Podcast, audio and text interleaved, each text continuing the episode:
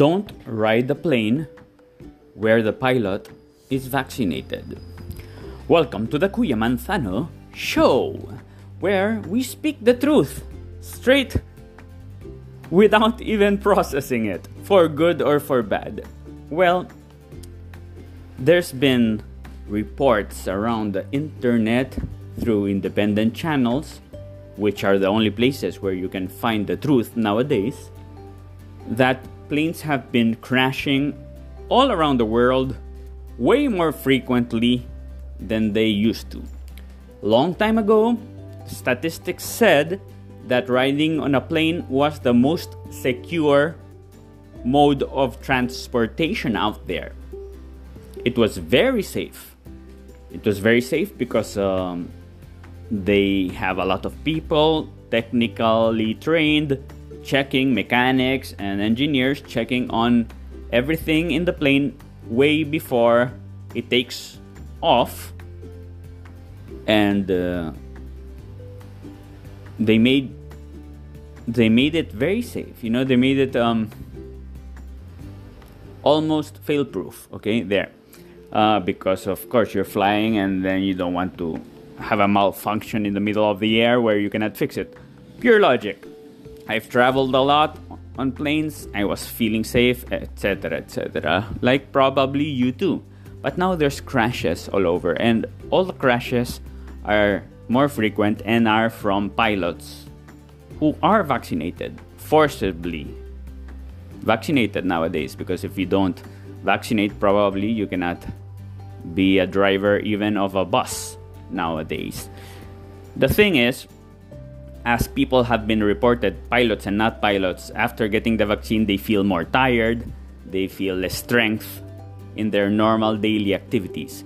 So imagine the pilots who are under pressure of the altitude and they are they have a stressed job because they have many things to think about and a big responsibility.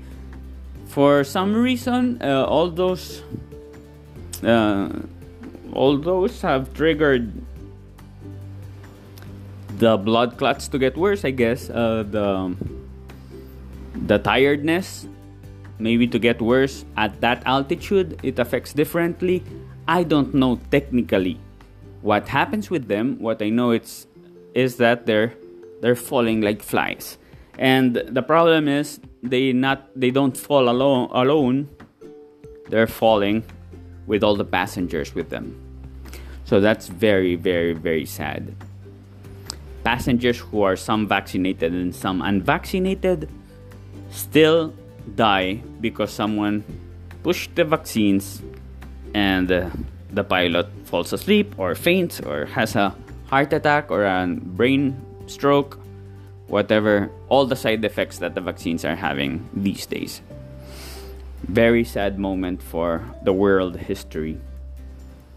In, in many countries, they're waking up and there's no more measures and no more vaccination cards. In some other countries, there still are, and they keep on doubling down and even vaccinating kids. So it's crazy. As a side note, I'll tell you I know in from my Facebook friends, three died. Three died after the vaccination. Okay, and none, none, zero died from natural COVID. So I'll just think about that. You know. And I heard also that most of the embalmers these days are uh, reporting that uh, the dead people are all vaccinated. Like the vast majority are all vaccinated. So that's also food for thought. Yeah. It's not like, you know, just look at the stats, look at the numbers, look at data. My gosh. Uh, my my helper's husband and my helper herself report to be tired the whole time since they got the vaccines. Feeling tired daily, which they didn't feel that way before the vaccines.